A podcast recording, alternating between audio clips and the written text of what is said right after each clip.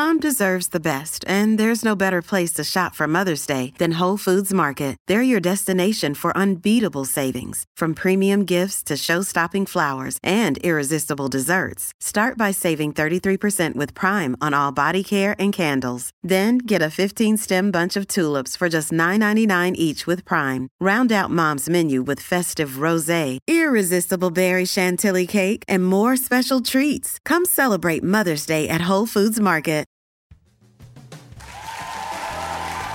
Salve a tutti amici, bentornati alla notte delle interviste. Questa sera abbiamo un ospite molto speciale perché siamo tutti quanti un po' nervosi e quindi vogliamo un po' rilassarci. Ed ecco che possiamo presentare l'ospite di questa sera, Valentina Ferraro, la musifavolista. Prego! Ciao, ciao Fabri, grazie per avermi invitata. Ciao a tutti. Allora, siediti pure dove vuoi, c'è un po' di spazio. Oh, perfetto, grazie, grazie. Quindi mi metto comoda, posso mettere le gambe sul tavolino? Sì, sì, sì, sì, voi siete d'accordo, vero?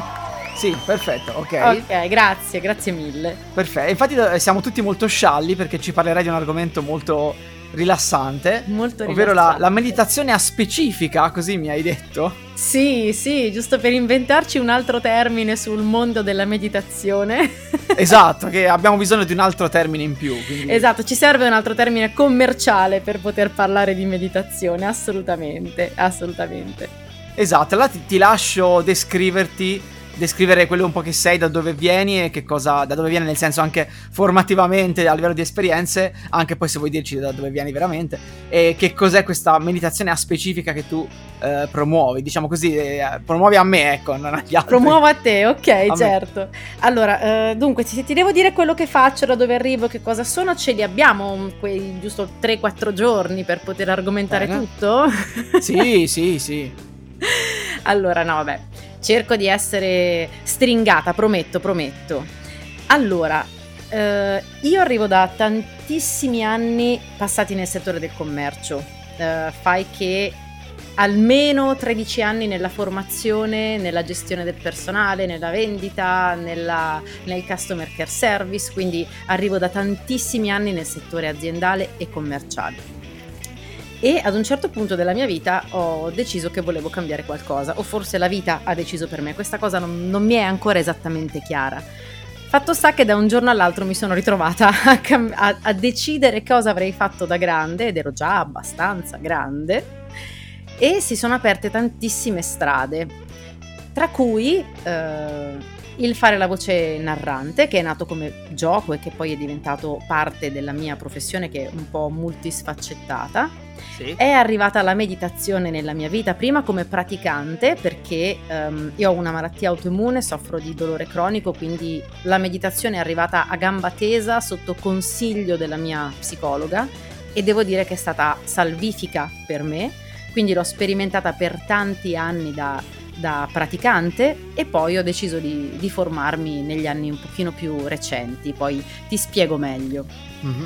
Contemporaneamente sono eh, formatrice e eh, consulente per l'Academy Vocale Mettiamoci la Voce e sono anche un assistente virtuale. Questo è un risvolto relazio- relativamente recente che arriva dall'esperienza di aver fatto l'account manager per uno studio di registrazione per qualche tempo. Quindi sono tantissime cose, faccio atelier a sfondo arte terapeutico per bambini, quindi collaboro con educatori, pedagogisti, psicologi e altri atelieristi e facciamo laboratori a tema narrativo, quindi faccio tantissimissime cose e sono tutte legate a doppio filo da alcuni concetti portanti che sono per me l'ascolto, la consapevolezza e la gentilezza, che non sono eh, cavalli di battaglia ma sono impegni quotidiani anche molto faticosi da portare avanti e su cui lavorare giorno per giorno. Ecco, ti ho, ti ho fatto un pippone allucinante.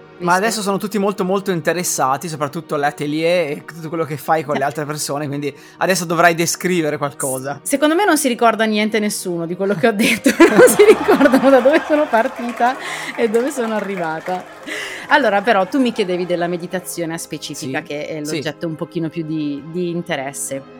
Allora, a specifica è un termine che ci ho appiccicato su io per cercare di um, raccontare quale fosse il mio approccio nel È senso come quando ti chiedono in cosa credi, sono agnostico. Oh, esatto, esatto, esatto, esatto. Ehm, io ho una formazione in meditazione mindfulness, ok? Quindi Ok. il protocollo di John Kabat-Zinn, un protocollo clinico che dal, più o meno dal 79 in poi ha portato, la dico brutta, la meditazione in ambito clinico studiandone i benefici attraverso eh, ricerche innumerevoli che sono sfociate nel campo delle neuroscienze e che eh, in qualche modo ci raccontano con un'ottica molto occidentale quali sono i benefici specifici della meditazione, ok? Però io non sono una neuroscienziata, non sono una psicologa e eh, il protocollo Mindfulness Based Stress Reduction è un protocollo che solo i clinici possono fare, i medici, eh, gli psicologi. Io non lo sono, quindi non faccio il protocollo effettivo, ma faccio dei percorsi basati sulla formazione del protocollo, ma di avvicinamento alla meditazione.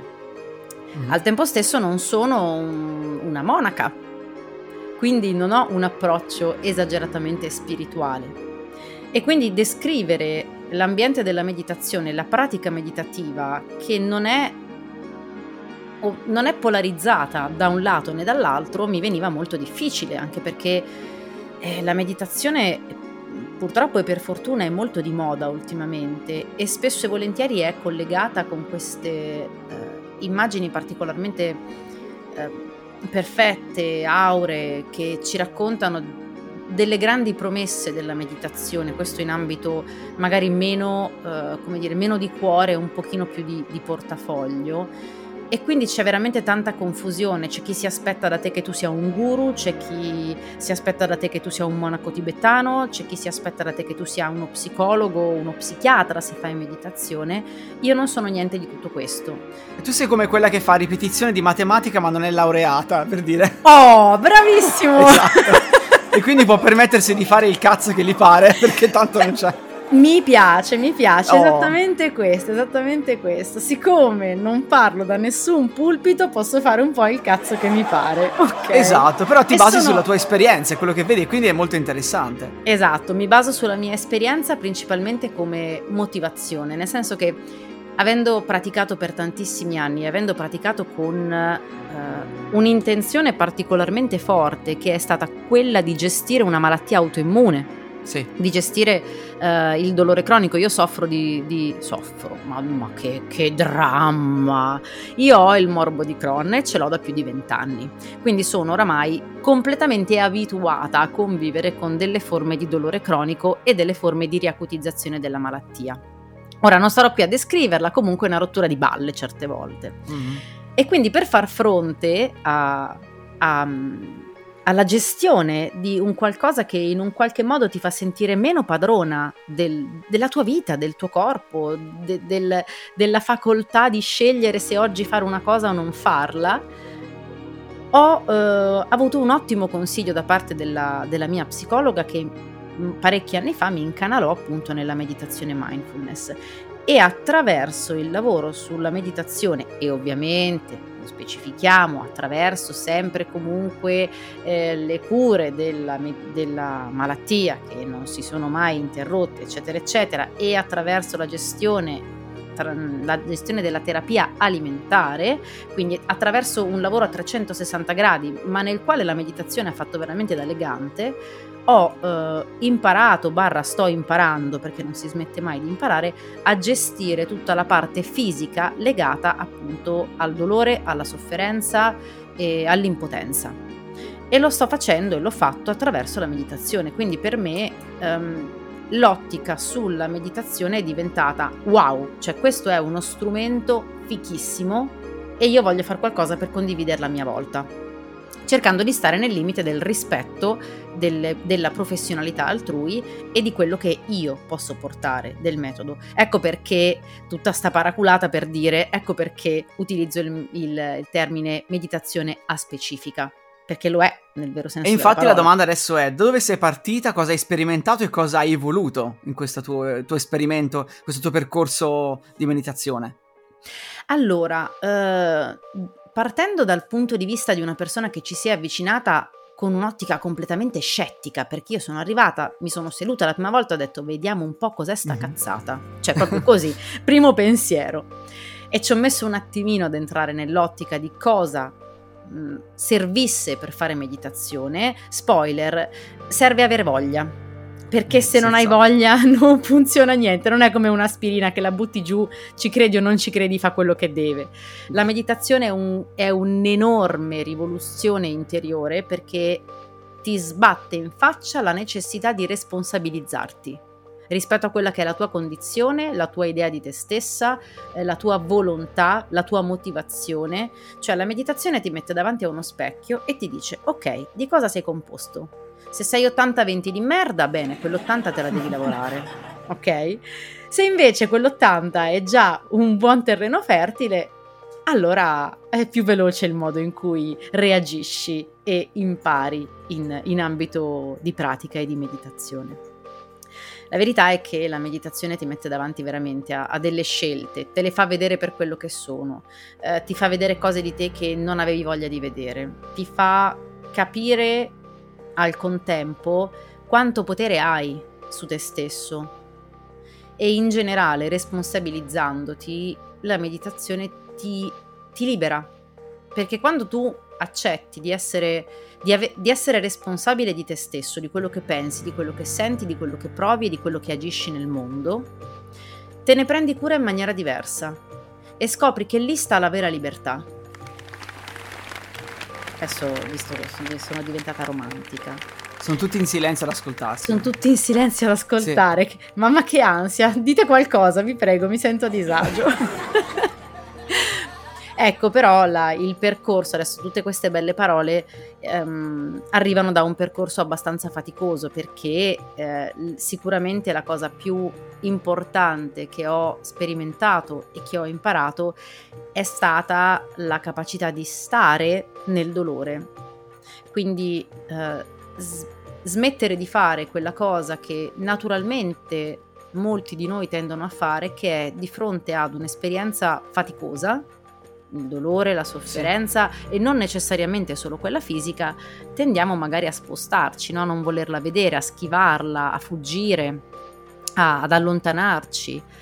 E invece la meditazione ti insegna a starci, insegnandoti a stare nel dolore che provi in quel momento, e, e qui sto parlando di dolore fisico, ti educa ad un'accoglienza diversa della sofferenza, quindi il dolore diventa maestro maestro di vita, maestro di, di come dire, di, di, pensiero, maestro di, di eh, più che maestro forse anche guida, perché ti, ti, riorienta, ti fa vedere cose di te che non vedevi, ti fa vedere nuove possibilità, ti fa vedere eh, nuovi panorami, nuovi percorsi e impari a vivere in maniera diversa cose che prima pensavi di subire. Adesso mi diventi... stai facendo pensare a, a, delle cose. Allora, io sono un po' come il tizio che prega quando. Che, che non crede più di tanto, ma prega quando ha paura, no? Nel okay. senso che io mi ritrovo a volte a, a, buttarmi nella meditazione quando appunto ho dei periodi di dolore fisico particolari. Mm-hmm. Eh, e quindi lì comincio a buttarmici alla storia dell'accettazione del dolore per andare avanti. Che infatti mi hai un po' ricordato quello di bisogna accettare. Certo. E, poi, certo. mh, mm, e poi, però, quando poi tutto passato torno alla quiescenza, cioè non, vado avanti, non continuo con la meditazione. Beh, eh, guarda, è anche uno strumento al servizio, eh. vedi, qui si torna anche un po' a quello che dicevo prima, si ha un po' l'aspettativa che chi mediti sia una persona che H24 sta centrata, in bolla, e, e sì, il monaco tibetano. Sì. Esatto, sicuramente c'è un orientamento, c'è un condizionamento interiore ed è un movimento spontaneo perché poi cominci a vedere le cose, la vita, proprio la, la, la orienti in maniera diversa, la meditazione ti cambia, è, è quasi più veramente uno stile di vita che tu scegli però di adottare, non è che, come dire, non è che fa un reset del sistema e ti riprogramma, non, non, non funziona così, è sempre una scelta. E quindi è anche la scelta legittima quella di utilizzare la meditazione come strumento all'occorrenza e non farla diventare il, il perno di vita. sono scelte, sono scelte e sono tutte legittime. La cosa fichissima è che sai di avere uno strumento che è tuo, è interiore, nessuno te lo può togliere, puoi attingere quando serve e, e non, non, invecchia, non, non, perdi, come dire, non perdi l'abitudine, non perdi lo smalto, non perdi il modo di... Eh, non perdi la pratica della meditazione.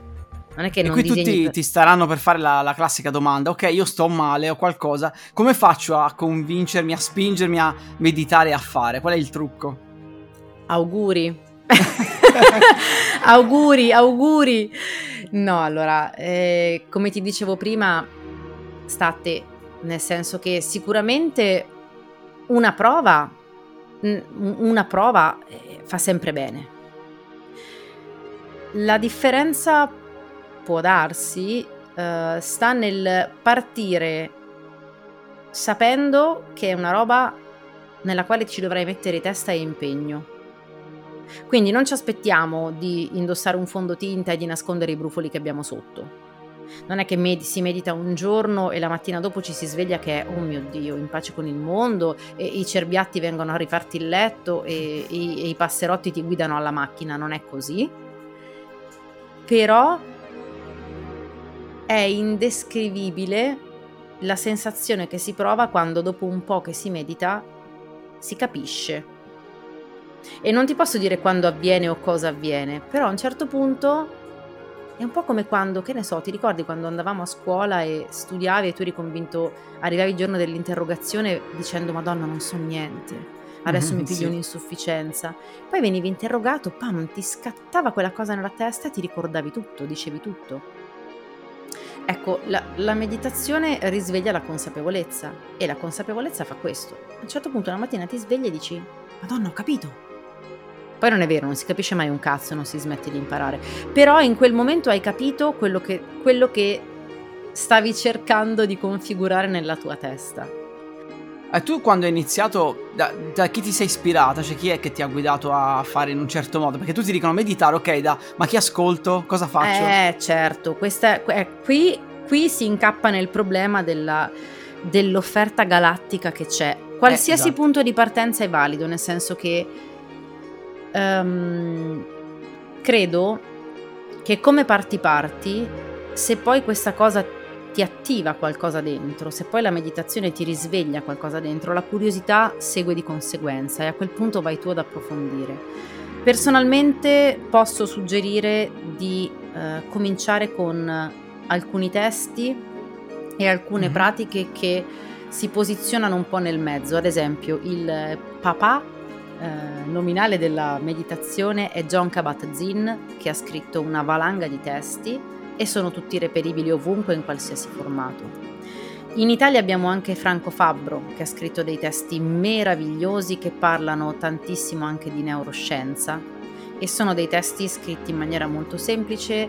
Eh, credo che il testo si chiami proprio La meditazione mindfulness ed è un libricino di poche pagine, saranno so, 110 pagine, quindi si legge via velocemente okay. e affronta la meditazione da tanti punti di vista è molto utile affrontarla da tanti punti di vista. E volendo ci sono anche dei, dei testi e delle meditazioni libere di Thich Nhat Hanh, che io spero si pronunci in questo modo, monaco buddista che ci ha lasciato forse da qualche mese, sì, e che ha una visione particolarmente spirituale ma al contempo particolarmente pulita. Non bisogna eh, aderire a nessun tipo di corrente religioso spirituale per poter apprezzare i contenuti di cui parla Thich Nhat Hanh. Nello specifico consiglio il testo Essere pace e o La pace a ogni respiro, che sono due testi eh, introduttivi a, alla visione un pochino più spirituale. Però in entrambi i casi non si ha una, una visione esageratamente polarizzata, perché anche i testi di, di John Kabat-Zinn sono estremamente poetici nella loro stesura e eh, John Kabat-Zinn ha fatto un sacco di meditazione buddista, peraltro. E eh, quindi c'è una visione abbastanza pulita in, in, queste pubblicazioni e nelle meditazioni che si trovano online anche gratuitamente di queste persone. Poi eh, sicuramente il fattore gruppale influenza, quindi se si ha modo di trovare un gruppo di meditazione a seconda delle esigenze fisico, online, in presenza, ehm, può essere anche stimolante lavorare in gruppo se si è persone un pochino più introverse e si preferiscono dei percorsi solitari, si possono trovare delle, un sacco di meditazioni libere e un sacco di meditazioni non libere, quindi magari dei, dei percorsi appunto online, dei, dei, contenuti on demand, dei contenuti a pagamento. La cosa, la cosa che mi sento di ehm, consigliare, vale un po' per tutto, ma per la meditazione, visto che si parla di questo, è mh, molto importante, è se possibile non basare un'opinione generale su un'esperienza singolare. Perché? Proprio perché in questo momento abbiamo tantissima offerta, si corre nel rischio di trovare un contenuto che non sia in linea con le nostre necessità e di pensare che la meditazione faccia schifo basandosi su questo. È tipico, e, sì. Esatto, è tipico e può succedere per più fattori. Anzitutto è molto difficile condurre e facilitare la meditazione per gli altri, perché la meditazione si basa sull'ascolto e sull'ascolto proprio cettivo, quindi tu entri in questo stato di concentrazione all'interno del quale ascolti in maniera sensoriale, quindi con tutti i sensi, il tuo respiro e il tuo corpo. Va da sé che se io conduco una meditazione basando, basandomi, ma banalmente, sul ritmo del mio respiro, tu potresti trovare faticoso seguire il mio ritmo, oppure potrebbe non piacerti la mia voce o il modo in cui qualcuno conduce, perché ci sono persone che conducono le meditazioni facendoti andare in stati di questo tipo. Io personalmente sì. quando seguo meditazioni così do le testate contro il muro perché ehm, non, non riesco, personalmente non ci riesco, ho bisogno di un ritmo più neutro di un tono più neutro e, invece ci sono alcune persone che preferiscono un, una voce più soffiata, un ritmo più lento, un ritmo più cadenziato. C'è chi vuole la musica e chi non vuole la musica. Ora, la meditazione di sé andrebbe, andrebbe. si consiglia di fare meditazione nel silenzio perché il suono è un alleato della meditazione, il silenzio è un alleato, i suoni ambientali, i rumori che arrivano da fuori fanno parte dell'ascolto attivo che tu applichi in meditazione. Però, ripeto, ognuno poi sceglie di muoversi nel campo che più lo fa stare bene, perché poi a quello serve, la meditazione deve farti stare bene. Il problema mm. però è capire quale sarà la tua strada, quindi cosa consigli per cercare appunto la propria strada?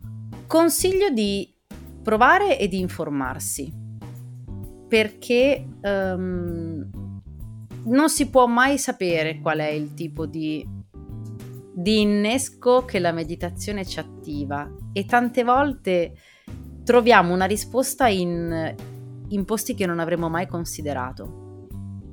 Quindi sicuramente si può chiedere a persone che organizzino corsi e percorsi un consiglio, perché eh, la vera differenza la fa la tua attitudine e la tua attitudine va valutata. Non nel senso che deve essere buona o cattiva, ma nel senso che io potrei essere la persona giusta per te, così come no. Quindi entrare in relazione con una persona che conduca incontri o percorsi di meditazione, cercare uno scambio, confron- confrontarsi, perché no? Chiedere. Quindi l'importante qui, il messaggio che sento di, di, di, dare, che stai dando, è che se c'è qualche esperienza negativa non bisogna mollare, ma bisogna cercare altro perché comunque ognuno poi, prima o poi troverà la sua strada. Se l'interesse è quello di stare nell'ambito della meditazione, un'esperienza negativa mh, mm, non necessariamente, come dire, è indice del fatto che la meditazione non funzioni per te. Porto l'esempio anche nel discorso della psicologia un'esperienza negativa con uno psicologo, con una psicologa, non sì, significa sì. che non si possa trovare il terapeuta. Tutto verte intorno al tuo bisogno. Se io ho bisogno della meditazione, se io sento di avere bisogno di riscoprire un dialogo con me stessa differente, di ascoltarmi, di voler lavorare su me stesso, allora troverò il modo di non farmi fermare da una brutta esperienza. Stessa cosa vale nella psicologia, ma così come in qualsiasi tipo di impegno che decidiamo di mettere nei confronti di noi stessi. Se io voglio fare il, il narratore su YouTube e mi va male all'inizio, se lo voglio, insisto, miglioro, vado avanti. Poi non importa quanto tempo uno ci, met- ci, ci metta. Tu magari puoi provare oggi a fare una meditazione, non ti piace, non ti trovi bene, tra sei mesi, sette mesi ti scatta il pallino, dice ma sì, dai, provo qualcos'altro. Non deve essere un affanno, deve essere, e anche qui non mi piace usare la parola dovere, non dovrebbe, mettiamola al condizionale che è più gentile, non dovrebbe essere un affanno, è una scelta, è una scelta farlo, è una scelta non farlo, è una scelta fermarsi e sono tutte scelte legittime. Perché So che ti sto dando delle risposte che sembrano un po' delle risposte del cazzo, ma sono in linea col concetto della responsabilità individuale. Se io scelgo di voler fare qualcosa per me, dal momento in cui so e ormai è comprovato che la meditazione fa bene, fa bene sotto tutti i punti di vista e soprattutto a livello di neuroplasticità, quindi ci apre delle possibilità, stimola il nostro cervello, fa bene, nutre il nostro cervello, nutre la vita che abbiamo dentro. Una volta che io questo lo so, sono libero e libera di scegliere di portare avanti un impegno oppure no. E non è giudicabile, non è che fai schifo se non fai meditazione e invece sei top se fai meditazione. No, perché tutto quello che noi facciamo e diciamo e pensiamo, lo diciamo, lo facciamo e lo pensiamo in risposta dei bisogni che abbiamo dentro. E ciò di cui abbiamo bisogno è ciò di cui abbiamo bisogno, punto. Nel momento in cui capiamo che questa cosa ci fa bene e la vogliamo fare, allora sarà naturale non fermarsi ad una prima esperienza negativa, indipendentemente dal tempo che ci si metterà. Questo è il mio personalissimo pensiero. Immaginati uno, un utente che ti contatta e ti dice ok, sono, sono qui da te, aiutami a meditare, tu cosa gli consigli, cosa gli dici? Allora, innanzitutto una bella telefonata in cui ci, ci o una chiamata su Zoom in cui ci raccontiamo sì. un attimo, così capisco anche quali sono le, le, le aspettative di questa persona sì. e le motivazioni. Dopodiché poche chiacchiere, si va, si prova. Si prova, si prova con una meditazione di, di pochi minuti, si, prova, si fa una sperimentazione e poi eventualmente si fa qualche incontro nei quali semplicemente ci si illustro quali sono eh, i benefici comprovati e comunque in qualche modo i punti cardine di cui si parla quando si parla di meditazione e si provano vari tipi di pratiche. Dopodiché tutto nelle tue mani. Questo è il pacchetto, questo è quello che si fa, queste sono le tracce audio finché ne hai bisogno e via, si prova. Quindi tu non, non sei legata a un singolo sistema, ma sei un po' aperta a tante, es- tanti esperimenti? Allora, più che tanti esperimenti, io arrivo comunque da una formazione di mindfulness, quindi in sì. gergo la mia formazio- la, le mie proposte sono mindfulness based, quindi basate sì. sul protocollo mindfulness, il che vuol dire che si lavora su determinati oggetti eh, di attenzione, che sono il respiro e il corpo, e in alcuni casi il movimento del corpo, ma principalmente il respiro e il corpo sono i grandi oggetti di, di attenzione e um, nel mio caso io lavoro tanto sul senso corporeo, quindi sui sensi, è molto sensoriale la, mia, la, la proposta che faccio io, perché è quello che ho imparato attraverso il lavoro sul dolore, sul dolore cronico, a stare tantissimo nei sensi. Hm? Dopo se vuoi ti faccio un esempio di, sì. di, come utilizzo io la meditazione in situazioni in cui ho bisogno di stare nel momento che sto vivendo. Sì, fantastico. E um, ad esempio lavoro molto anche con il suono, il suono appunto ambientale, come ti dicevo prima. E un altro grande oggetto della meditazione, che però è il più difficile da maneggiare, è il pensiero. Perché in meditazione spesso e volentieri si sente la bellissima frase se un pensiero ci disturba, lo allontaniamo, ma è che la mente è stronza, eh? Cioè il mhm. pensiero in meditazione torna costantemente. La cosa bellissima è che la consapevolezza eh, di cui tanto si parla, in meditazione non si sperimenta, non si esperisce attraverso il vuoto mentale. Non è questo. La consapevolezza è esattamente lì, in quel momento in cui ti dici, merda, stavo pensando a cosa ho in frigorifero. e allora torni coscientemente ad ascoltare il tuo corpo. Ecco, quel momento in cui tu dici merda, stavo pensando al frigorifero, lì è scattata la consapevolezza, perché ti sei accorto di essere distratto, di esserti distratto. Mi hai raccontato una cosa che mi hanno detto in tante persone anche esperte, cioè siete mm-hmm. tutti lì a dire questa cosa qui, cioè non devi fare il vuoto mentale, devi far scorrere i pensieri e quando tu ti rendi conto che sei fuori senza colpevolizzarti ritorni al tuo punto iniziale e questa cosa qui ti manda avanti. Esatto. Esatto, esatto, perché il vuoto mentale è un'utopia.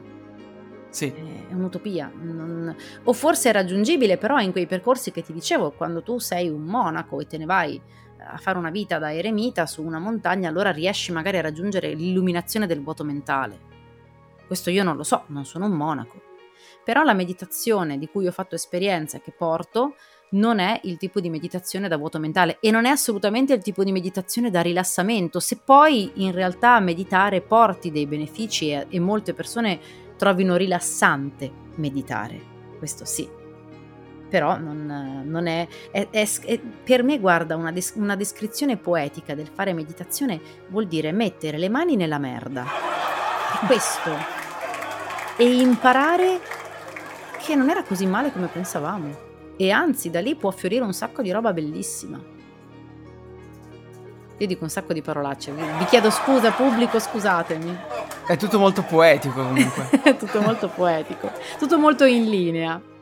Infatti abbiamo messo la, la musichina tipo ambient apposta per eh, essere più nel mood. Perfetto, perfetto.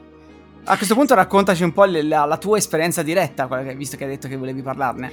La mia esperienza diretta e spero che possa essere eventualmente di aiuto, da, di, di aiuto a qualcuno, è inerente ovviamente il dolore, il dolore cronico. E eh, per spiegarti o per spiegare un pochino di più il, l'approccio della meditazione nel dolore, più o meno vi cito una, una mm, massima buddista che è quella del delle due frecce. Per, secondo la visione buddista, il dolore è una freccia che, che, colpisce due volte. La prima volta c'è il dolore effettivo che noi proviamo, quello fisico, tangibile o quello emotivo. La seconda, che colpisce esattamente nello stesso punto, è tutta la mentalizzazione, il pensiero accessorio che noi facciamo intorno a quel dolore. E ti faccio un esempio.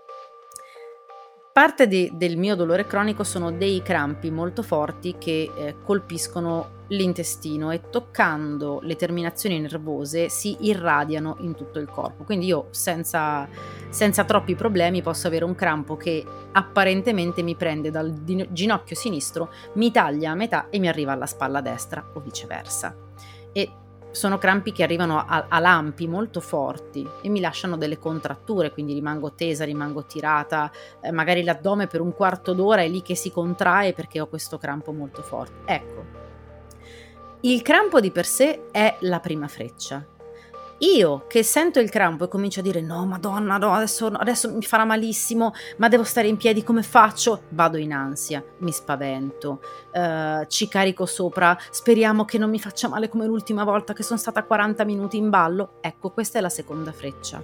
È chiarissimo. Perché la verità è che il dolore stava solo nel primo crampo e meditare ti aiuta a ricontestualizzare tutto questo. Ok, è un crampo, punto tutto quello che ci viene, che ci, io ci costruisco sopra fa male solo a me. Quindi sto, ascolto quel crampo, cerco proprio di localizzarlo e qui ti porto un altro esempio. Quando tu provi un dolore fisico, spesso e volentieri, non tu, è un tu generico, scusatemi, non si è, facciamo così, quando si prova un dolore fisico, spesso e volentieri non si è in grado di descrivere quel dolore di dire esattamente cos'è che ti fa male. Mi fa male la spalla. Sì, ma cosa ti fa male? La spalla è grande. Qual è il punto preciso in cui ti fa male la spalla? Quello è un fattore proprio accettivo, ossia la capacità di sentire, di, di cercare di sentire quantomeno, o di concepire dove esattamente ci faccia male. È l'osso, è il muscolo, è il nervo, è la spalla, è la cuffia, è all'altezza dell'osso, ok? Ecco, stare nel dolore significa questo. Quando arriva un dolore fisico, cerchi di ascoltare con precisione millimetrica dove sta agendo. E per quanto paradossale possa sembrare, concentrare tutta l'attenzione sul dolore fisico in quel momento lo abbassa di volume. perché tu ricontestualizzi dove esattamente ti sta facendo male. E l'attenzione che impari a dargli fa sì che la tua mente si rilassi sul ok, è solo un crampo. Non parta tutta quell'attivazione accessoria e magicamente il dolore diventi più gestibile. Anche perché più alleni la propria eccezione, più la migliori. E quindi sei sempre più in grado di capire cosa ti sta facendo male, di capire quando il corpo comincia ad andare in sofferenza. Ti faccio un esempio stupido, io prima di fare meditazione avevo completamente perso la capacità di sentirmi piena e sazia. Io non, non sentivo più la sazietà, perché comunque la mia malattia tocca tutto l'apparato digerente. E quindi mangiavo senza fame, con la fame, non lo capivo più, e andavo avanti finché mangiavo. Peraltro, eh, in certi momenti assorbo anche il 40% in meno di quello che mangio, quindi eh, ci sono dei momenti in cui mangio per quattro persone e di base dimagrisco paradossalmente, quindi non ho proprio la facoltà di capire quando sono piena, non avevo la facoltà di capire quando ero piena e quando no, mangiavo a oltranza, appunto. Il problema è che essendo una malattia che tocca l'apparato digerente, io davo sempre un sovraccarico di lavoro al corpo. È un, è un circolo vizioso l'apparato digerente funziona male, io lo faccio lavorare il doppio, quello funzionerà ancora peggio. Mm-hmm. E io mangerò il triplo, cioè attraverso il lavoro con la meditazione io ho recuperato buona parte del senso di sazietà. Buona parte del senso di sazietà. E per me è stato un traguardo, perché se calcoli che ho questa malattia dal 99, ritrovarmi nel 2017 e nel 2018, quasi vent'anni dopo, a dire, oddio mi sento piena, oddio, è questo il senso di sazietà. Cioè è stato, è stato magico praticamente.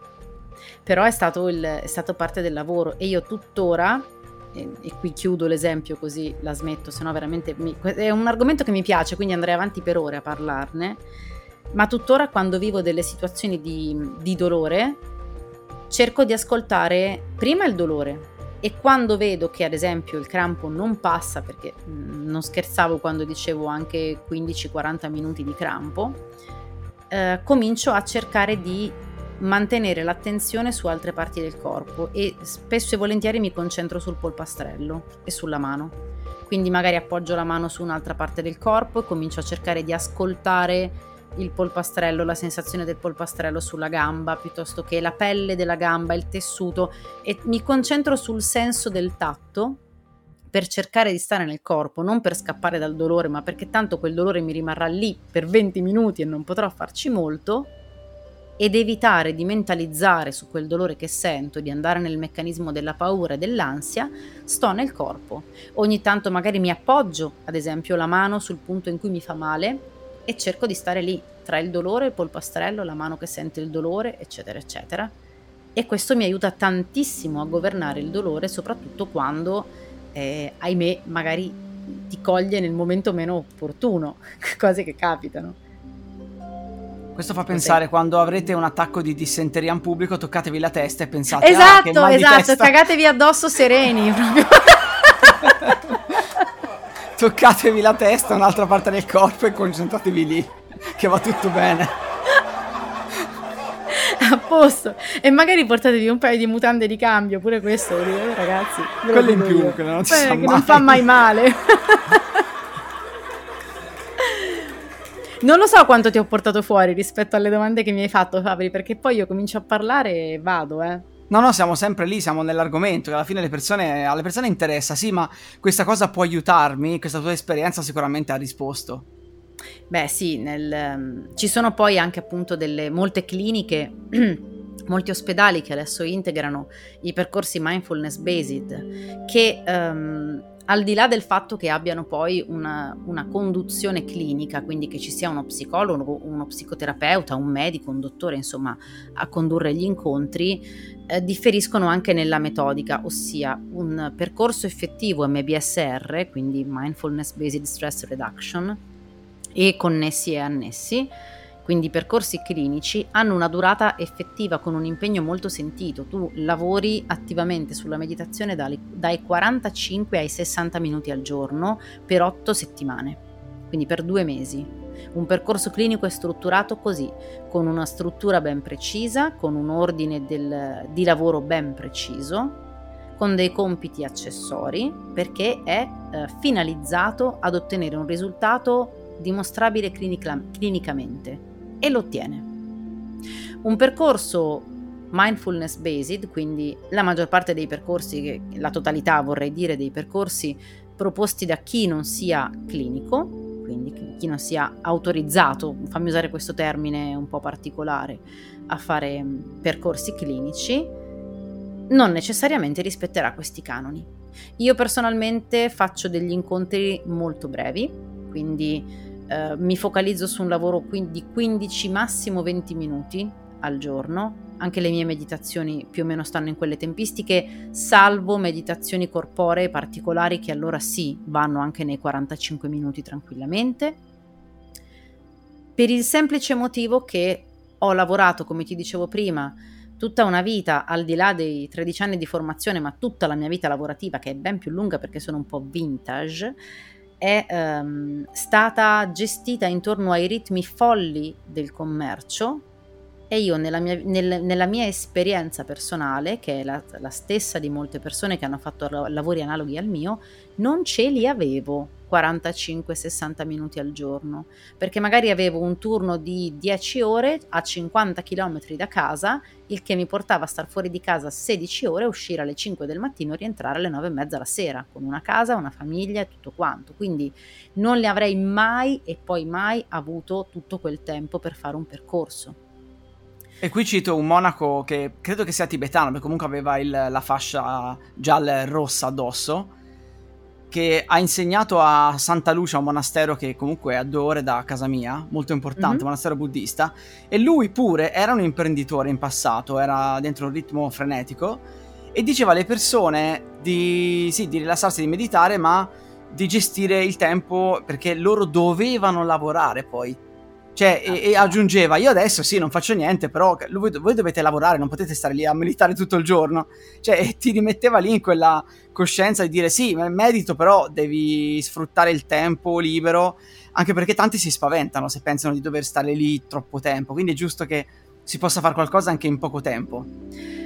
Lo trovo giusto principalmente perché piuttosto meditare meno, ma meditare il più spesso possibile, piuttosto che farsi la vascata di un'ora e meditare una sì. volta alla settimana, anche perché proprio per un fattore di neuroplasticità, e qui se ci sono neuroscienziati eh, in, in, tribuna, nel palco, negli spalti, seduti o a casa che vogliono poi eventualmente correggermi se dirò cavolate, ben accette le correzioni, ma la neuroplasticità va allenata. Non può non può essere allenata una volta alla settimana con la pretesa di ottenere un risultato. Ma ovvio, io ho studiato che il cervello comunque è un muscolo e come un, pale- un palestrato tu più lo alleni più riesce a darti risultati.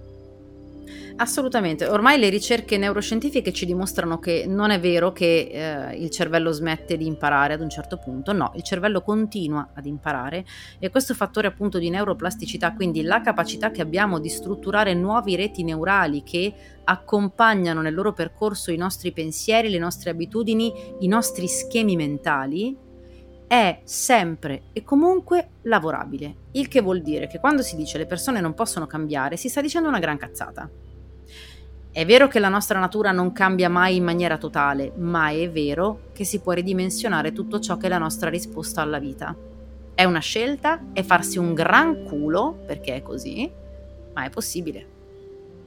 Anche, Adesso ti faccio una domanda particolare. Ah, finisci la frase, poi no, ti faccio Anche attraverso la neuroplasticità. E soprattutto. Ok, quindi cercate da domani neuroplasticità, mi raccomando. Allora, domanda, c'è un film in particolare che ti ha cambiato la vita, che ti ha fatto ripensare a qualcosa della tua vita che ti ha dato una spinta?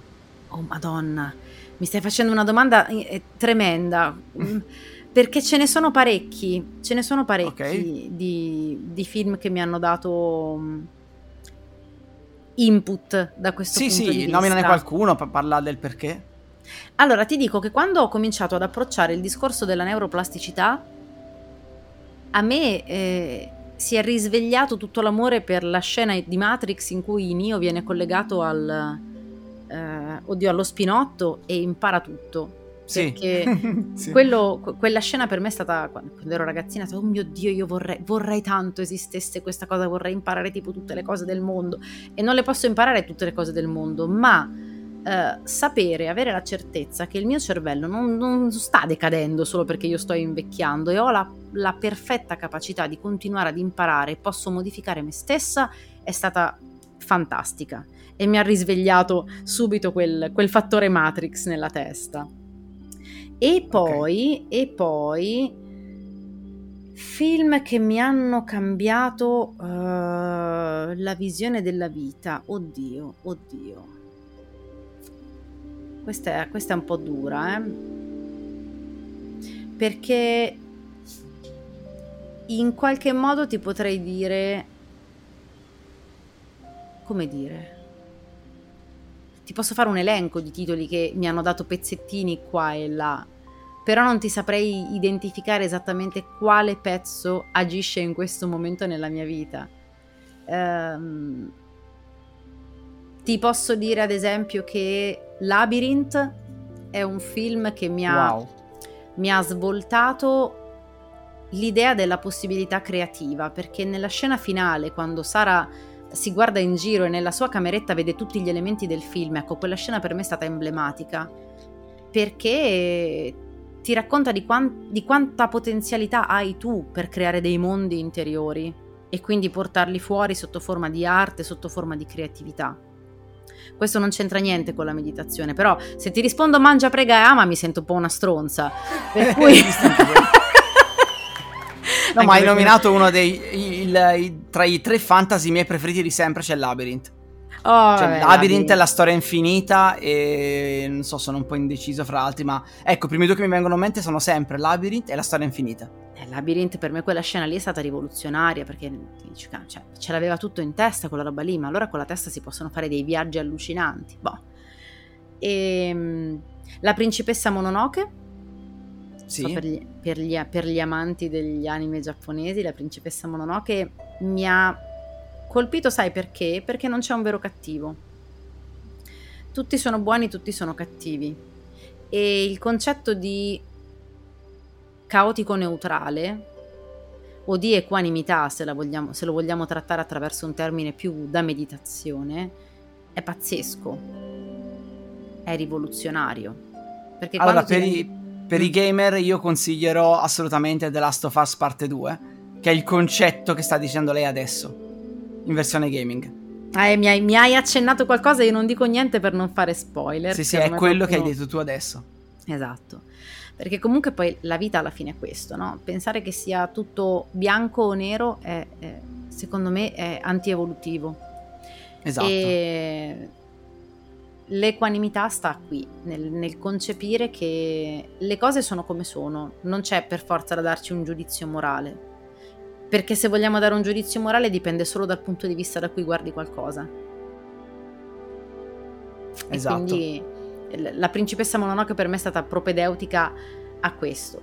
E poi vabbè ti posso dire ragazzina Rambo, no Rambo scusami Rocky, che per me è stato tipo non arrenderti mai, nella vita puoi fare tutto. Quando ho visto Rocky Balboa stavo piangendo a guardare Sylvester Stallone 65enne che tirava cazzotti, dico boh se l'hai fatto tu Silve posso farlo pure io. Però alla fine, cioè, te lo aspettavi che lui magari non ce l'avrebbe fatta? Guarda, ti devo dire che ricordo con profonda commozione le scene di lui che si allena, ma non ricordo assolutamente come finisce Rocky Balboa. Ah, no, non è Perde, tanto sì, alla no, fine. Quanto il fatto perde, che poi alla fine capisci che, beh, lui non ha, non ha più il fisico per arrivare a Esatto. fare certe cose, però è... qualcuno se l'aspettava, però infatti vuole, vuole stare nella realtà quel film, ecco. Eh, no, no, beh, mm, sì, per, per l'amor di Dio, è tutto in parte anche molto autocelebrativo per quanto riguarda la, vita personale di Stallone e magari ho fatto l'esempio meno zen che potessi fare. No, però- no. Però ragazzi, scusatemi, magari deludo qualcuno, io non sono zen per un cazzo. Non processo la rabbia, ma quello è un altro problema. È un altro percorso di meditazione che ancora devi imparare a seguire. quello è un altro percorso, ma poi la troverò sta rabbia, mannaggia a me. Ok, allora, eh, cosa più importante adesso, dove ti possono trovare le persone? Allora, le persone mi possono trovare principalmente sul mio sito che è lamusifavolista.com e lo dico già, è un caos il mio sito. Cioè c'è tutto quello che faccio, in realtà no, è, mm, lo, sto, lo, sto, organizzando, me lo riconosco, però c'è veramente tutto quello che faccio, quindi non aspettatevi di trovare il sito zen della persona che fa meditazione e non aspettatevi di trovare il sito dell'arte terapeuta, cosa che non sono, è un sito nel quale veramente c'è un po' tutto quello che faccio, anche i libri che leggo, tutti i modi per contattarmi, eccetera, eccetera.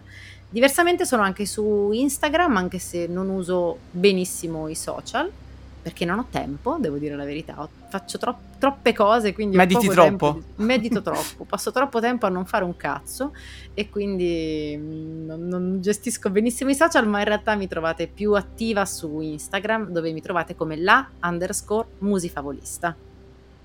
Poi per chi volesse sono anche su LinkedIn, ecco. Oh, è questo, ok. Lo zen è dentro di voi alla fine, non è nel sito suo, non è nel... Esatto, esatto. Che poi vedi, la, la questione della responsabilità eh, personale è anche un, una trovata geniale, perché qualsiasi cosa io possa dire o fare non è responsabilità mia, è tua, ognuno ha le sue, no?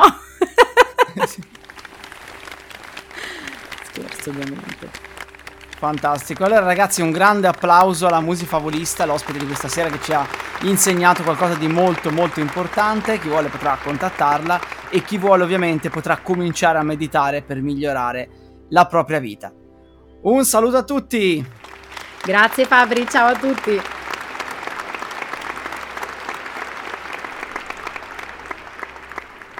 La musica utilizzata è in Creative Commons by Attribution dal sito audionautics.com. La traccia Ancient Winds di Kevin MacLeod è in Creative Commons by Attribution 4.0 dal sito incompetech.com. Vacanze in Sicilia o in Sardegna. Con i traghetti GNV viaggi in relax, porti tutto quello che vuoi e ottieni super vantaggi. Col nuovo programma Fedeltà MyGNV accumuli punti viaggiando, ricevi un cashback del 20% e tanti sconti a bordo. Non c'è modo più conveniente per andare in vacanza. Scopri i dettagli su gnv.it.